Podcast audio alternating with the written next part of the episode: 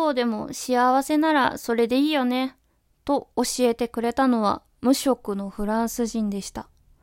こんばんは、ライセア・マチルダです。このラジオではウェブライターのライセア・マチルダが好き勝手語っていきます。今回は私が8年間フランス人と一緒に暮らしていたというお話をします。はい、このタイトルはですね、結構語弊があるんですけど、まあ話していきますね。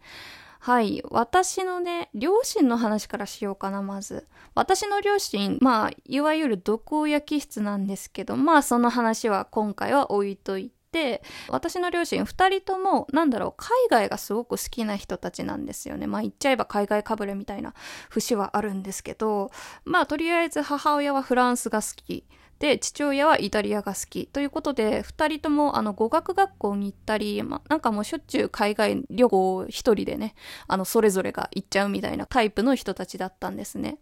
まあその延長として、まあ母親の方がですね、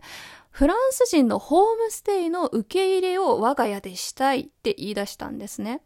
で、まあ特に家族にも相談せず勝手にホームステイの受け入れの手続きをして、まあ私がね、ある日家に帰ってきたら、もうすでにあの知らないフランス人が家にいました。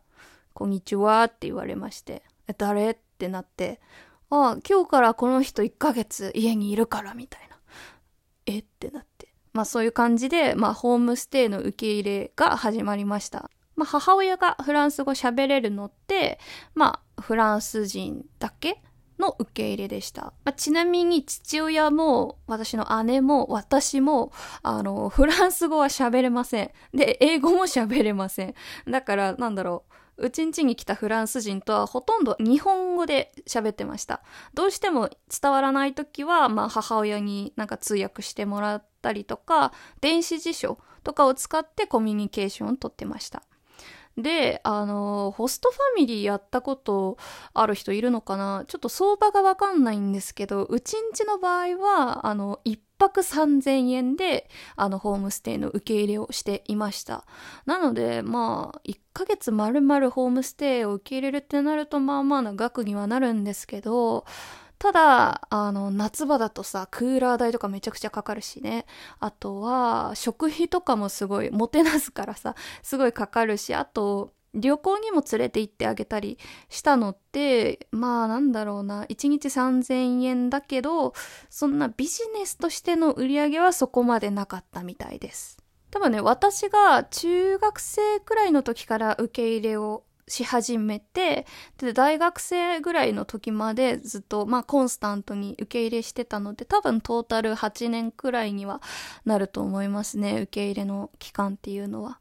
ただ、なんだろう、そんなしょっちゅう、もう、毎月毎月ホームステイを受け入れていたというわけじゃなくって、まあ、半年くらい家族だけで過ごす期間があって、まあ、その後、依頼があれば2週間から1ヶ月くらい、まあ、ホームステイの受け入れをするみたいな感じの生活を送っていました。だからなんだろう、毎年フランス人がいるみたいな感じの生活でした。で、まあ、いろんな人を受け入れてたんですよね。まあ、10代後半の男の子、女の子から30代前半の女の人、男の人まで、まあ、幅広い幅広くはないのか。うん、とりあえず若者中心に男女問わず受け入れをしていました。まあそのね、フランス人がほとんどだったんだけど、そのね、90%くらいはみんなオタクでしたね。うん。みんなアニメ、漫画文化がすごい好きで、ブックオフに連れて行ったら、え、こんな漫画が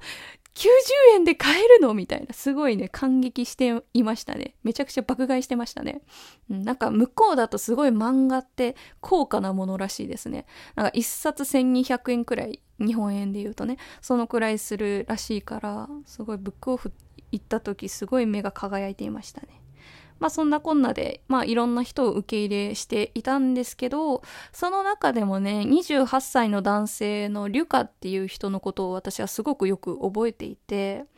リュカはね、定職についていない人だったんですよ。まあ無職ですよね。まあとりあえずふらふらっと働いてお金が貯まったから日本に来たっていうタイプのフランス人の男性でした。で、いつだったかな、リュカと、まあ家族で、なんか奥多摩の方に行って、まあ川遊びっていうか なんか川に行ったんですよ。で、そこで大自然に囲まれながら、まあ母親がふとリュカに、リュカは今後の人生どうするの？みたいなさ、ほんとうるせえよって思うけど、まあそんなおせっかいをね、焼いてそういう質問したんですよ。で、その時にリュカは、ああ、あんまね、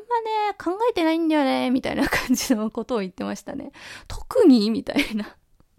すごいそれ、私的には衝撃的で、なんかこう、私の周りってほんとさ、ふらふらしてる人っていないのね、日本人とかだとさ。みんな学校卒業したら就職するとか、なんかそういったた人たちばっかりで、なんかフラフラしてる人全然いなかったのね。だからリュカみたいな人初めて見たから、え、こういうタイプの人もいるんだって、まずそこで驚きで。で、リュカがそのまま続けていったんだけど、多分僕はフラフラしてるから、今後も貧乏になります。でも、その貧乏でも幸せならそれでいいって思ってるのでっていうなんかそういうことをねさらっと言ったんですよまあ多分なんかこれ聞くと将来あんま考えてない人なんだなとかだらしない人なんだなって思う人もいるかもしれないけど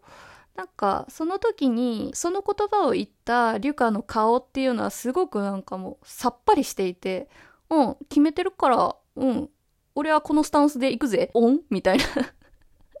感じの表情だったから、なんだろうね、いい意味で人生を楽観視してるというか、なんかすごい淡々としてたんだよね。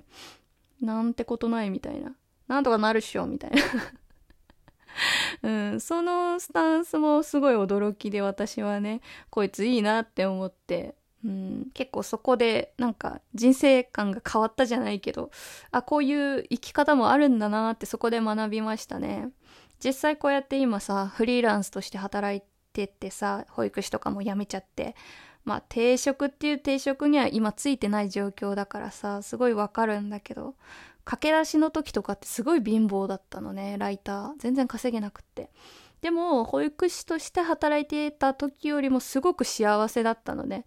まあ、人に会わなくて済むとか、まあ、そういった環境的な要因もあるんだけどなんか文章を書いてそれでお金がもらえるってすごい幸せだなって私は思っていたし達成感もねあったからすごい幸せだな。お金はねそんななかったけど駆け出しの頃。幸せだなって思ってたからね。リュカの言ってたことは、うん、すごくよくわかるの。今になったらね。そう。でその後ねリュカがどうなったかっていうと確かね、日本でコックさんやってるらしいんですよ。なんか日本で働けたらいいなとか話してたんですけど、その通りになっちゃったんですよ。もうなんとかなっちゃったんですよ、リュカが。なんかそこもかっこいいなと思って。本当になんとかなっちゃったんだ、リュカと思ってリュカらしいやと思って。まあそういう人生もあるよなっていうのを、そのね、無職のフランス人のリュカから私は学びましたって話です。はい。それでは最後にいただいたお便りをご紹介いたします。えー、ラジオネーム空犬さんから、えー、メッセージと美味しい棒一ついただきました。ありがとうございます。メッセージも添えられているので読ませていただきます。背景、マチルダ様へ、春風の心地よい季節となりましたが、いかがお過ごしでしょうか？緊張しすぎて冒頭からめちゃくちゃガチガチの文章になってしまいましたが、この度はフォロワーさん1000人突破、本当におめでとうございます。これからもひっそりと陰ながら応援しております。このまま終わってもつまらないなぁと思ったので、最後に報復絶倒ギャグも残しておきますね。探しを探しに行こう。PS、もしご機会がよろしければコラボができたら嬉しいなと思っております。とのことで、はい、ありがとうございます。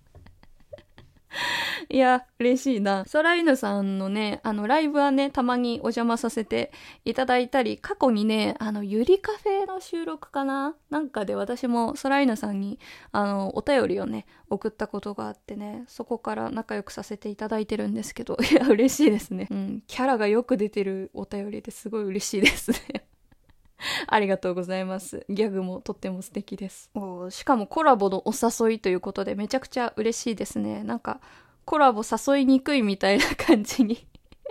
あの、言われたこともあるので、こうやって声かけてもらえると嬉しいですね。ぜひよろしくお願いします。ということで今回はここまで。おやすみなさい。